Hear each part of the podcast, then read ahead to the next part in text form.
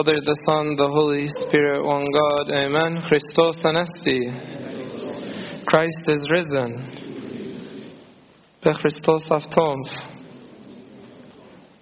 Today is the fourth Sunday of the Holy 50 Days, and today the Gospel is from John chapter 12.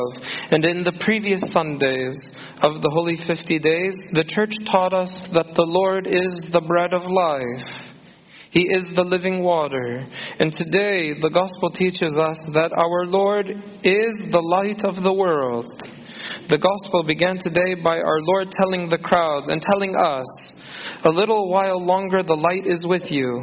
A little while longer the light is with you because this was, I told you, the Gospel is from John chapter 12.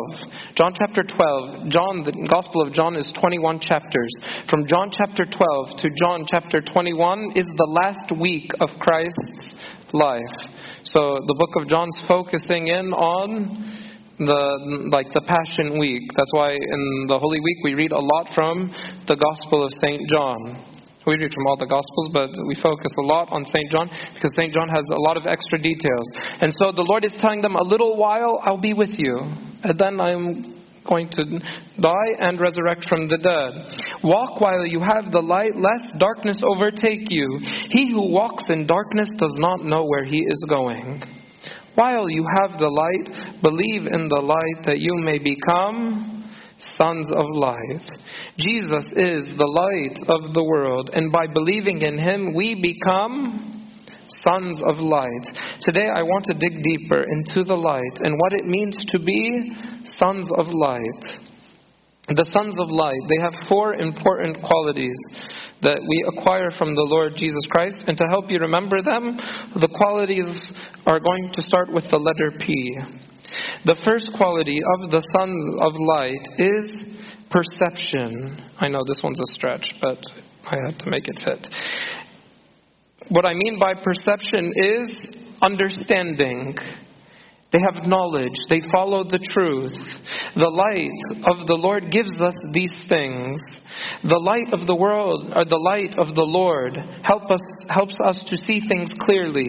And without the light of the Lord, I would not be able to see. I would be in darkness. I would have no direction for my life. And I would be lost in my life. That's why the long psalm, the psalmist says, Your word is a lamp to my feet, a light to my path. The light of the gospel it guides our decision making. It gives clarity of mind. The light of the gospel gives us understanding. The light of the gospel gives us purpose. The light of the gospel gives us revelation into the mind of God. Sometimes we do things just for the sake of doing them. And we do them without understanding. We do things without purpose. And that's why St. John Chrysostom in the Gospel of today, he rebukes the Jews. He rebukes them because they were doing things. He says the Lord said this because they were doing things, obeying the Sabbath, eating them, following the Mosaic law, doing all of that stuff, but they were doing it without understanding. So they were walking in darkness. And St. John Chrysostom says they thought they were walking in the right way, but they were actually going in the, the wrong way. So sometimes we think we're walking in the right way, but without the light of the gospel, actually, the way we are walking, we could be walking in the wrong way. And actually, the Jews weren't the only ones guilty of this. Actually, the Gentiles are also guilty of this. So that means we're guilty of this. And St. Paul, he says to the Ephesians, he says, You should no longer walk as the Gentiles walk, in the futility of their mind, having their understanding darkened. Their understanding is darkened, being alienated from the life of God. Because of the ignorance that is in them, because the blindness of their heart, who past who being past feeling have given themselves over to lewdness to work all uncleanness with greediness. The only way to know if you are going the right way is to have understanding, is to abide in the light. I was thinking about a microscope. A microscope ده is a device that uses lights and mirrors to magnify objects.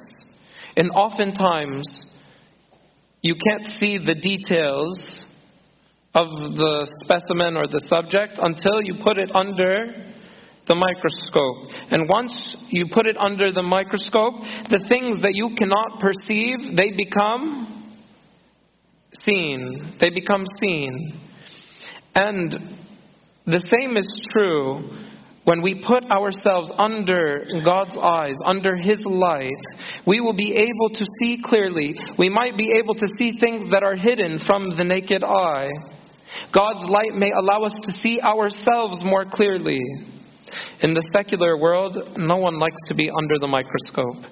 To be under the microscope, that means that you did something bad and everyone's pointing and looking for you, which mistakes you're going to do, and, uh, and nobody wants to be under the microscope.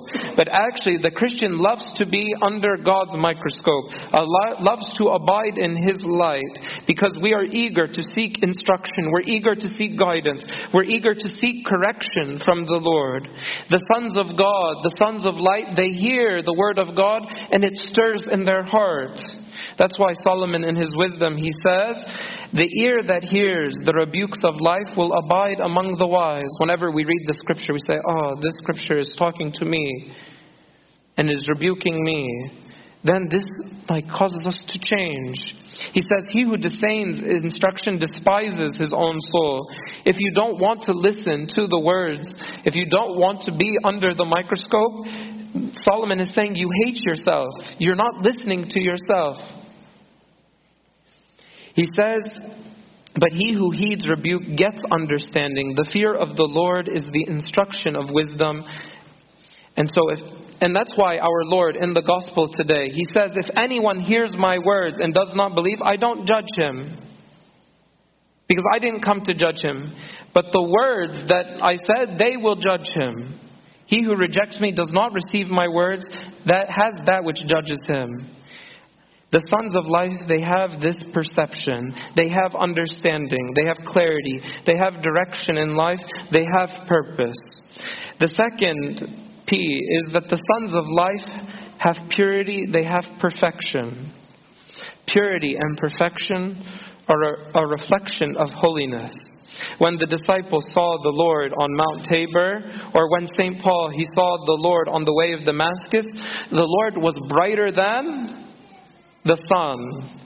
The light was so intense that it blinded the eyes of St. Paul, St. Peter, and St. James, and St. John. They all fell in fear of this bright light that they had seen.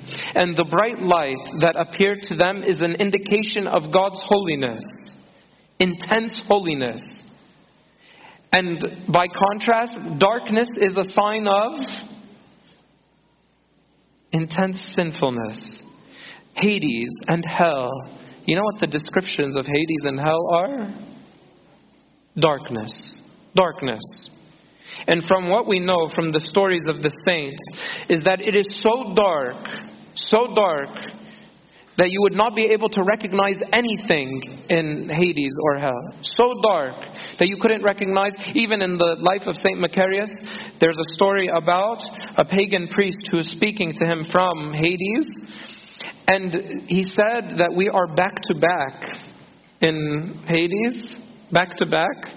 And we can't even, we don't feel each other, we don't see each other, we can't, you know, we're so close to each other, yet we have no recognition because of how dark it is. Heaven, on the other hand, is a place described as full of light. There is no darkness. There is no, actually, the, Word of God, He is the sun. He gives light to everyone who is there. In heaven, not only you, like, you can distinguish faces, you meet people, you know everything. There's colors, there's vibrance, like in heaven.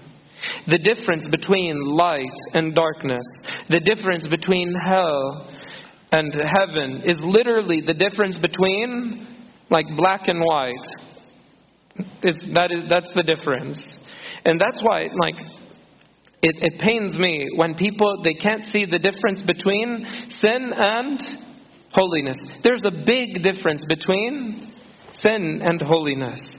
St. Paul, he said to the Ephesians, For you were once in darkness. You were once in darkness, but now you are light in the Lord. Walk as children of light. Walk as children of light. St. Paul says, We were living in darkness. We were living in the way I was telling you. We couldn't know which way to go, and we didn't know even what. We're living in darkness. We were living in sin, but now we are in light. Now we are holy. We are holy. You know, a lot of times we talk about uh, the moon and how the moon is a reflection of the sun's light. But we know that the moon doesn't give light, it simply reflects the light of the sun. We are not like the moon. We are not just reflecting God's light. No, we are not. Because the Holy Spirit is living in us. So when the Holy Spirit is living in me, it is sanctifying me, it is making me holy, and it is illuminating me. So now I give light. It's not my light, but it's the Holy Spirit dwelling in me. That's why St. Cyril, in his commentary on the Gospel today, he said every time you read about the light, it says the light. The light. But whenever it refers to darkness, it just says darkness. Because the light refers to a person, refers to our Lord Jesus Christ, also can refer to God. God is light. The Holy Spirit, the work of the Holy Spirit in us. That's why I love the morning doxology. Every morning, the church teaches us to say, Let the thought of light, let the thought of light shine within us.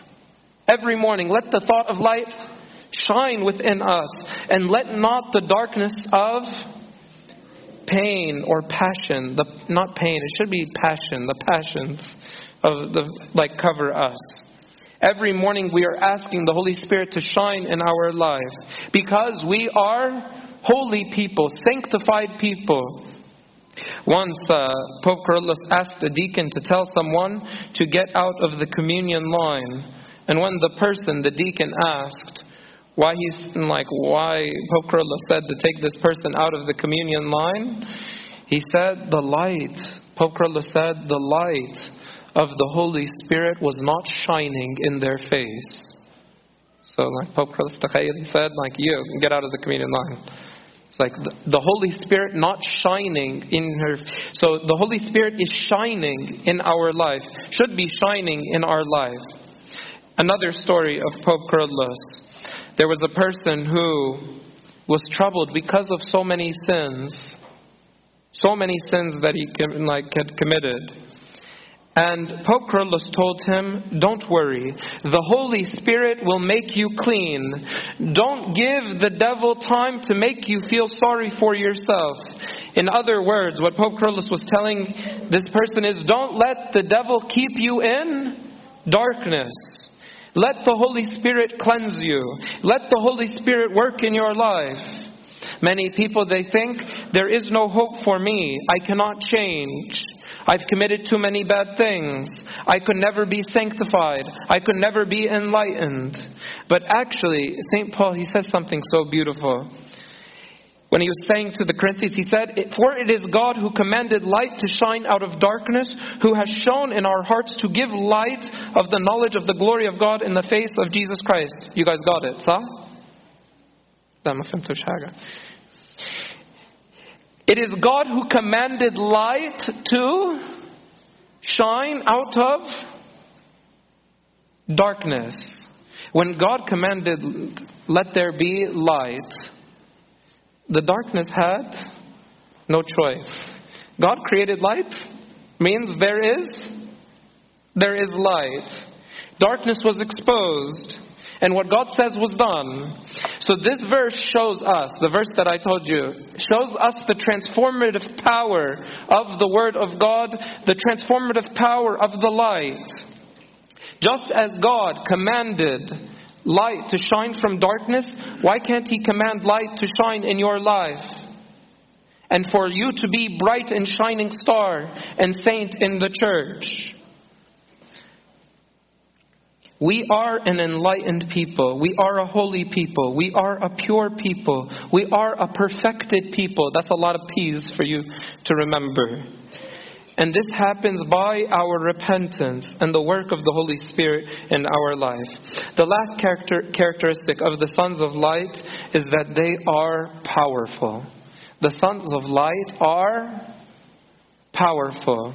When I was a young child, and maybe Zayokuma Kulena, we are a little scared of the the dark. And so because we're scared of the dark, we ask that someone to put a little like night light in the room and the little night light that makes us feel more comfortable. The sons of light, they are not scared. They are not scared of darkness because their light is so bright and so, and God has given us authority and power over, He has given us authority to tread on serpents and scorpions and all the powers of the enemy. So, when you read the stories of the saints, who is scared of who? We never read that the Lord Jesus Christ is scared of evil or scared of the world or scared of anything. And so shuftu like the disciples they were scared of the devils or was it the devils that were scared of the apostles? The sons of light wherever they go they bring light and they cast out darkness. And so they have no fear. They have no like anxiety. They go and they do their work and they cast out darkness in every place that they go without any fear or anxiety because they are powerful. The light gives them power into as sons of light to remember the power of God working through you. Remember that the sons of life, they, the sons of light, they have perception. They see the world differently. They see the way God interacts with them. They are under the microscope of God. They're heeding the word of God in their life. The sons of God, they are purified. They are perfected because the work of the Holy Spirit living in them. And lastly, the sons of light, they are powerful. Powerful. They cast out all the demons. And glory be to God forever. Amen.